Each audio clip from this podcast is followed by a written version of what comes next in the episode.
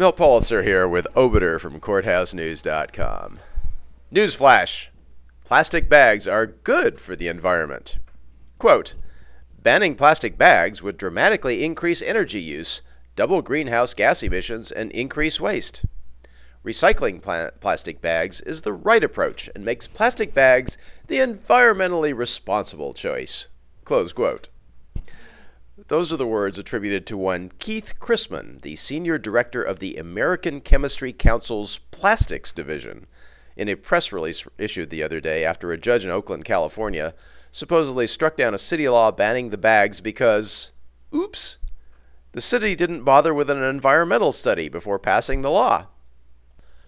You can do some pretty amazing things with environmental law with a little imagination. Thank heavens we have distinguished organizations like the American Chemistry Council to set us straight on these complicated scientific issues. Who is the ACC? Glad you asked. This is from the Plastics Division page on the ACC's website. Quote, ACC's Plastics Division is comprised of 12 of the leading resin manufacturers, plus one affiliated trade association representing the vinyl industry. Close quote. So you know they know all about plastics and the environment. Now ask yourself, what's wrong with this picture?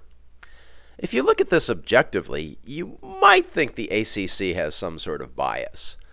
Their hard-working scientists do their best to keep the public informed about the great benefits of plastic bags, and there are going to be people out there who question their motives.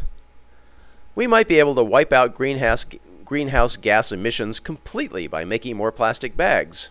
Maybe to clog power plant chimneys, but politicians will never let it happen just because we have doubts about our plastic bag scientists.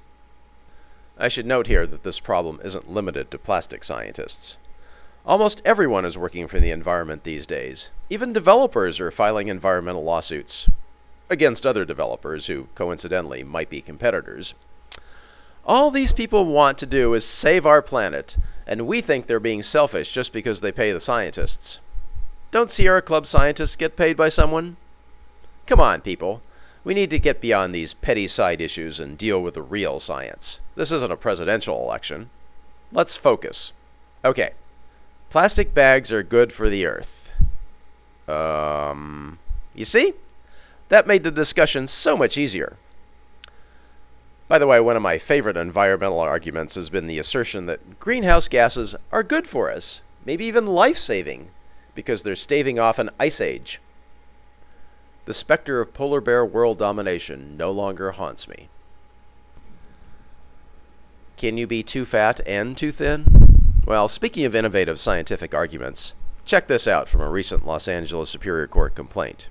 Quote, Obesity in the United States has become an epidemic, threatening the health and longevity of citizens throughout the United States at, un at unprecedented rates. Meanwhile, the continued promotion of super thin individuals by the media and fashion industries has instilled in the public a perception of beauty that is difficult to achieve and maintain. So, does that mean we're all being forced unwillingly toward normal weight? Bad things can indeed be good for us. See you next week.